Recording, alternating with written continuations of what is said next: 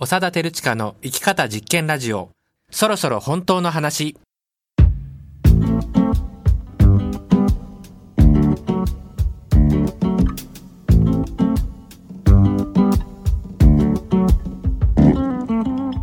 こんばんは長田照親です。様々な新しい生き方働き方コミュニティが生まれてきています。社会やたまたま所属したコミュニティに無理して自分を合わせるのではなく自分らしくありのままの自分として生きるためにはどうすればいいのか。この番組ではそのためのアイデアを紹介したりそれを阻む常識や社会通念というものを楽しく疑っていきたいと思います。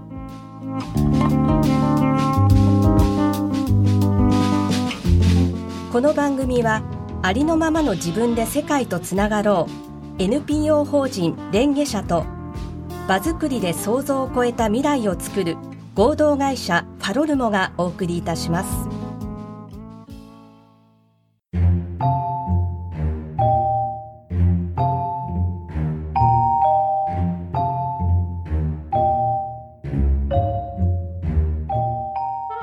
改めましてこんばんは長田照親です、アシスタントの原志保です。えー原さんよろしくお願いします。お願いします。はい、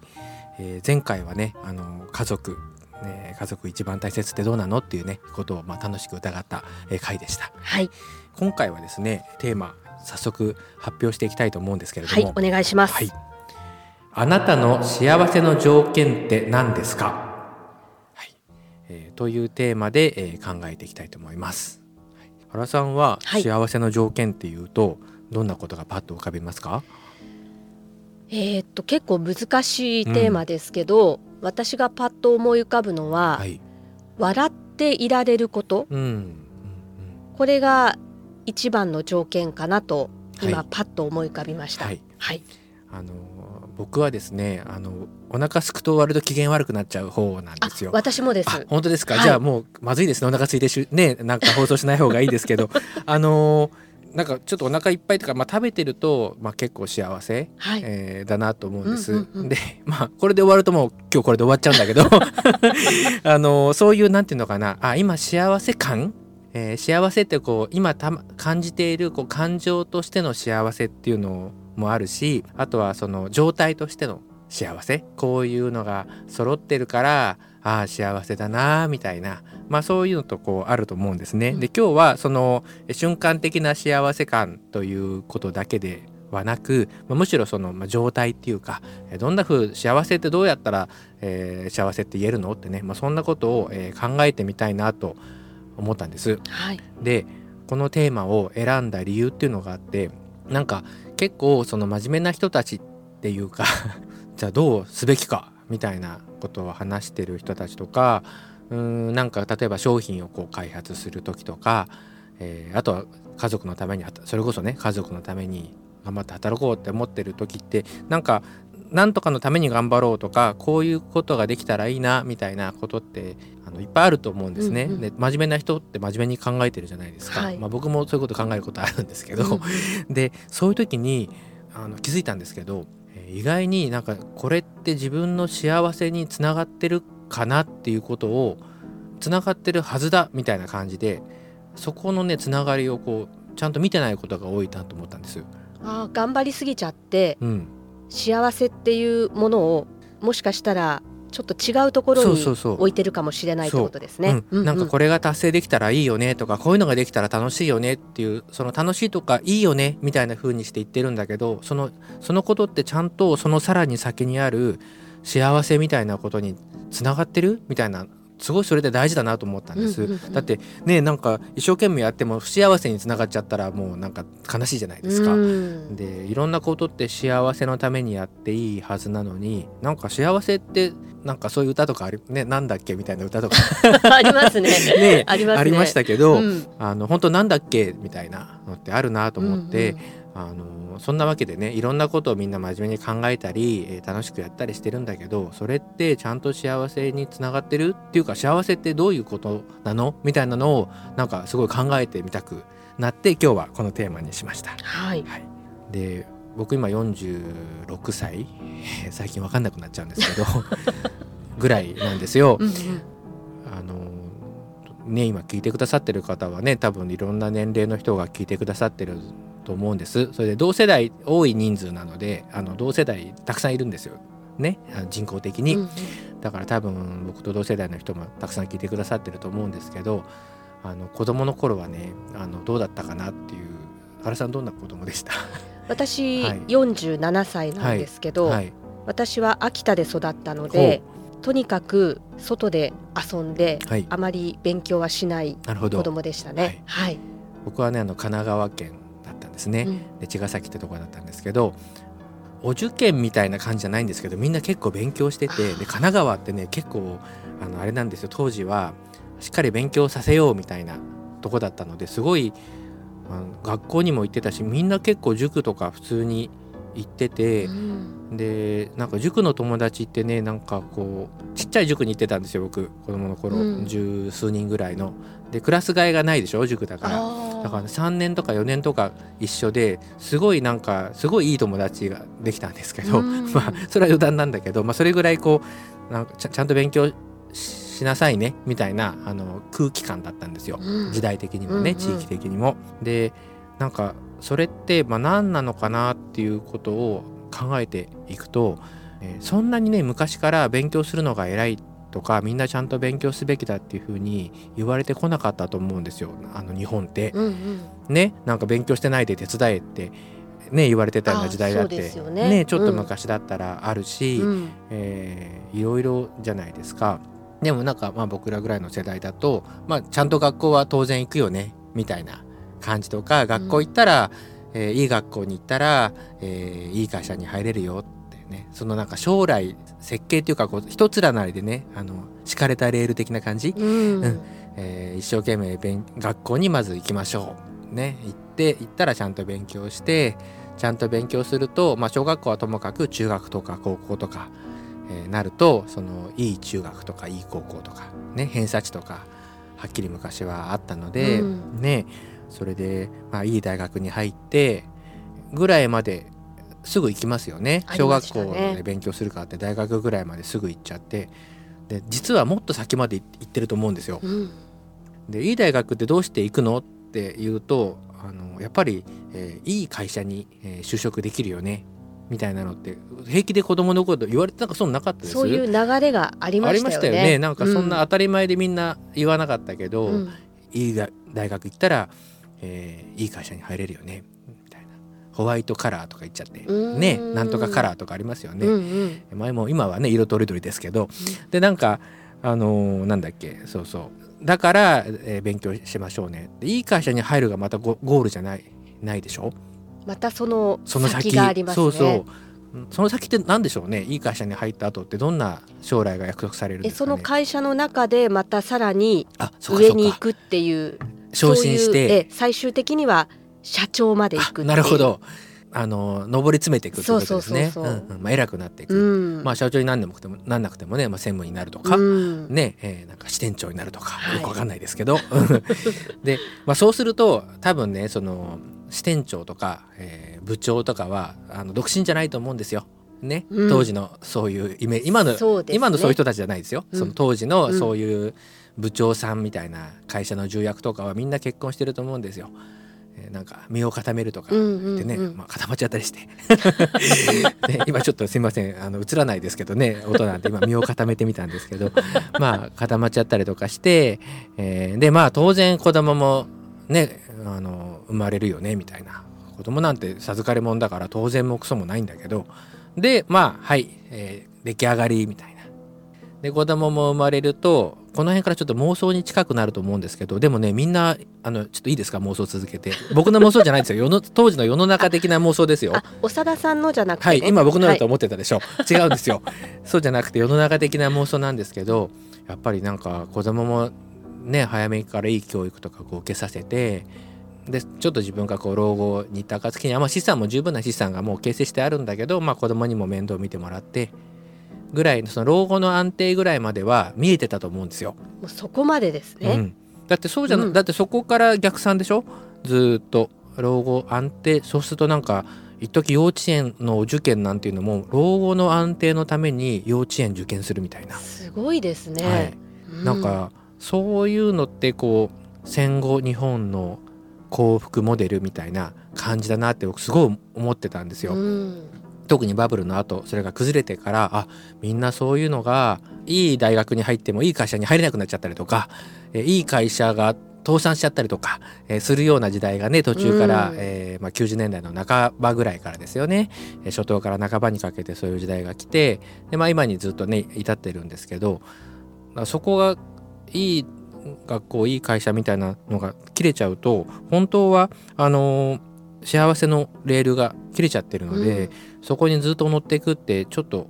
あの逆に言うとやばいことっていうのかな。幸せになれないじゃないですか、うん。だって最後ドーンってレールが切れてるのにわーって走っていくってすごいスリリングですよね。スリリングっ危ていうか、ね。まあ、自殺的なねことにもなってっちゃうから、あのでもあのいい大学いい会社みたいなのって、まあ、結構今でもそういう考えて、まあ、生きてるのかななんて思うんです。うん。うん、でも実際にはもうそうやって経済の状況とかねいろんなことが変わってもう役に立たなくなっちゃったのに、えーまだ、えーそれが役に立っているかのようになってるとなんかそうやってみんなが会社に行けるっていうことでいいよねとか、えー学校行くっていうことが、まあ、とりあえず正しいよねみたいな風にこうなっちゃってそういうのが幸せでしょ？みたいなそういうこうもうちょっと過去の幸せモデルだけどまだ使っちゃってるみたいなのってあるんじゃないかなってすごい思ったんですよ。うんうんだからそれってこう自分で考えたわけじゃないですよね。うんうん、自分がこう、えー作ったものでもないしあもうそういうふうに世の中ってなってるんだなっていうことをこう後で知る知るっていう形のものなのでなんか自分の考えのような気がしてるけど、まあ、実際は、えー親とかあとは社会とか、まあ、学校とかそうもう本当目に見えないようなところからこう教えられて、えー自分の考えのような気がするけどあでもなんかちょっと他人の考えなのかもしれない。あれどっちだろう？みたいな。自分の考えと他人の考えの区別がこうつかなくなっちゃうみたいな、うん。なんか幸せってすごい大事なことなのに何が幸せかっていうのを考える時に自分の考えと他人の考えの区別がつかないってすごいなんか、えー大きなことだなっていうふうにね思ってます。きっとあの、大人になるにつれて、うんそういう気持ちがどっちが本当の気持ちなんだろうって分かんなくなるんでしょうね。うん、ねそういうの、あの身につければ身につけるほどこううん分かんなくなっちゃうことってあると思うんですね。だからほんでもやっぱり自分の気持ちって本当あると思うんですよ。うん自分はこうだっていう気持ちも実際にはあるはずだけどあれどれだっけみたいななんかこれって言われてそのまま受け売り的に身につけちゃったことなのかえどっちだっけみたいなねなんかそういうのがこう分かんなくなってるっていう部分があるのかなと思ってなんか今日この後半ではねあのどうやって自分の考えとあとその他人の考えっていうのをこう分けたらいいのかっていうのをねちょっとあの一つ視点を共有しながら考えていきたいと思ってます。はい、長田照親の生き方実験ラジオそろそろ本当の話。今日はあなたの幸せの条件って何ですか？をテーマにお届けしています。はい。まあ、幸せってなんだっけ？というね いうことで。ねあの考えてきました。それで、えーまあ、前半はね、えーなんか自分であの幸せってなんだろうなってこう考えてるようで、えーなんかこういうのが幸せだよってこう言われてるのをこう耳から入ってきたのがねいつの間にかもう自分の幸せのモデルみたいになっちゃってるんじゃないかなとか、えーそのモデルさえもしかしたら結構古いモデルでね、え受け売りのモデルさえも古びてて全然今の時代役に立たないんじゃないのみたいなねそんなことをちょっとあの話してきました。それで、えーその人から教えられたまんまいつの間にか自分に入っちゃってるっていうのを、まあ、他人の考えっていうふうに読んだとしてでそうじゃなくて自分の内側から出てきてること湧いて出てきたようなものを、まあ、自分の考えっていうふうにえー呼ぶとして、えーなんかそれってどうやって分けたらいいのかなってねいうことなんです。でえっ、とそれそのものって、まあ、自分で探っていくしかないんですけどあの僕すごい自分で気に入ってるものの見方っていうか視点みたいなのがあるんですよ。でそれ自分のいろんなこと思うじゃないですか、はいあ今日もああ思ったとかこう思ったって思ったっていうのってその思った中に自分の考えと他人の考えとかいろんなのがこう混ぜこぜになっていると思うんです。うんでねそれを2つの要素に分類して、えー捉えるっていうことなんですね。ちょっと今からそれ説明したいんですけど、はい、えーまあ、2つあって1つが感じたこと。で2つ目が考えたこと。この感じたことと考えたことに、えー分けて捉える自分の思ってることを分けて捉えるってそういう視点なんです。うん。でまあ感じるとか考えるとかって普段普通に使う言葉ですよね。はい。で普段普通に使うんだけど結構丁寧に、えー考えるとねその一つ目の感じたことっていうのは感じたことってどんなことだと思います？何かを見てうん。感動したりってそうことですかね、そうそうそう。いうことそういうこと、自分の中でこうもう起きてくることですよね。えー感動するってもうね感っていう字が入ってるように、もう感じたことそのものですよね。だから感情も全部感じたこと、えー喜怒哀楽みたいなはっきりした、えー感情もそうだし微妙なやつ？なんかうん好きだけど嫌いとかなんか悲し なんか嬉しいはずだけどなんか私泣いてるとかなんかあるじゃないですか。ありますね。ね、だからはい。そういう微妙なのも全部はっきりしたうん。言葉でこうです、でこういう感情ですって言えるような感情だけじゃなくってもう言葉になんないようなほとんどの感情って多分言葉になんないと思うんだけどそういうのも全部感じたこと。ね、えーまだ感情以外にも感じたことってまだあるんですよ。え？これね忘れがちなんですけど身体感覚あーあのえ痛いとか痛いとか美味しいとか。あー。うんなんかそういうまあ五感とか。まあある人は六感とか。わかんないけど七感とか。うん、そういうかん自分の体の感覚って、まあ、感じたことじゃないですか。うん。ね、でそれが一つ目の感じたことのグループ。で二つ目の考えたことのグループはもうこれはあのすごいシンプルで、えー意思えー判断思考。もうなんかこういうふうに決めたとかこれとこっちを比べたらこっちの方が量が多いなとかそういうのが、えー考えたことの、まあ、グループ。うんね。で、えーさっきの一つ目の感じたことのこう尺度物差しみたいなことで言うとあの快不快とかってあるじゃないですか。心よく思うはい。心よく思わないって思わない。ことですねはい。えーなんか好きなんか嫌いっていうことでもいいんですけど、うん。快不快ってもう感じたことの理屈じゃない、えー感じたことのこう物差しですよね、えー何々したいなとか何々したくないなみたいな風に、えー出てくるもの。で2つ目の考えたことの、えー物差しで言うと一番最たるものはね善悪。おー。で善悪って究極なんじゃねえの？みたいなあのそういうのもあるんですけど結構お国で違うでしょ？確かに。ね。うん。あの僕と原さんもとことんね今から一晩ぐらい飲み明かしたらそこ違うんじゃないの？みたいなことって、ね、今楽しく仲良くやってるけど絶対違いってあるはずじゃないですか。だから確かに。そうそう国とか時代が違ったらもう全然違うけどよくよくこう解像度上げていくとねそれこそ違うね私たちみたいな出てくると思うんです、まあそういうだから善悪って考え方だから考えたことのグループ。こうそうすべきだよねとかそうすべきじゃないよみたいな。のがその考えたことグループなんですね。うん。でそういう、えー感じたこと感情とか身体感覚の考え感じたことのグループと意思とか判断の考えたことのグループの性質の違いっていうのがあるんですけど、原さんなんか想像できます？感じたことのグループと考えたことのグループってあるところが決定的に違うんです。ええこれ難しい難しいと思うんですよ。うん。で僕もあっと思ったんです自分で。でそれがね、えー一つ目の感じたことは自分で選べないっていう性質があるのに対し二つ目の考えたことは自分で選べるっていう性質があるんです。おーすごい今パッと脳が来ました？活性化され活ました。ました、はい。あなんかちょっと目の輝きも なんかさらに増してちょっと今眩しいぐらいですね。あそういうことですか？そういうこと。あのーまあ考えたこと2つ目のその考えたことが自分で選べるってそれはそうですよね。だって意思とか判断って選択だから、うん。まあね選ぶっていうことでそれは自分のもんだなってみんな思ってんだけど感じたことの方も自分で選んでるみたいに思ってることって結構ありそうと思って。うん身体感覚自分で選べないですよね。確かに痛いとかも、ね痛くないを選べたらそうですよね。いいですよね。うん。あなんか気持ちいいを選ぼうとかだちょっとねやばい感じになったりして あなんか今すごい気持ちいいみたいな。もっと気持ちいいの選んでみよう。うわーみたいな。そういうことってないじゃないですか。選べないね。選べない選べうん。ね、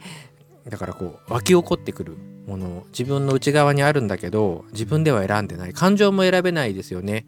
かんえ選べるでしょっていう人もねあのそう思う人ももしかしたらいると思うんですけど細かい話しますけどあの嫌だなと思っても笑顔は作れるよねっていうことで嫌だなと思ったのは思っちゃったでしょってこと。ああそういうことですね。そうそう。あの振る舞いじゃなくて、うん感じたままに振る舞うとかじゃなくて、嫌な時は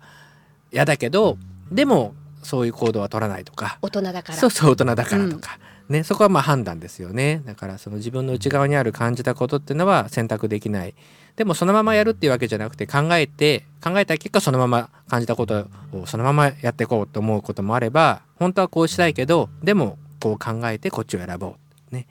っていうこともまああると思うんです。だから責任追及されるのは考えたことの方なんですよね。なんか感じたことについてはご本人選んでらっしゃらないので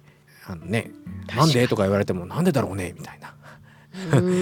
えー自分の話だけどちょっと他人の話みたいなあの扱いがこうフェアなんですよね。うん。で感じたことのことでね文句言われると嫌になっちゃうんです。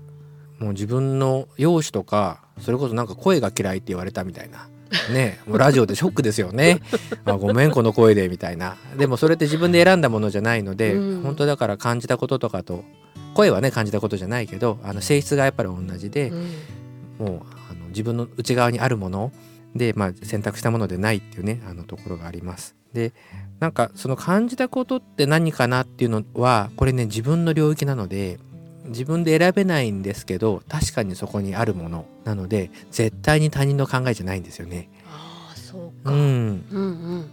で影響は受けますよ。うん。影響は受けるけど、なんかねよくほらあの顕微鏡で見るととかこの布団の中にはみたいな。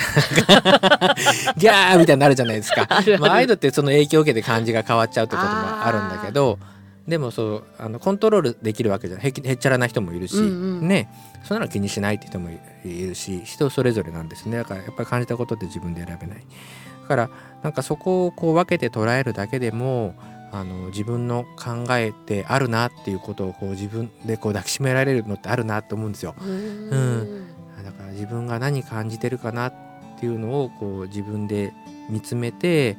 まあ、それであこういうこと感じてるなじ感じてる人なんだな自分ってみたいな。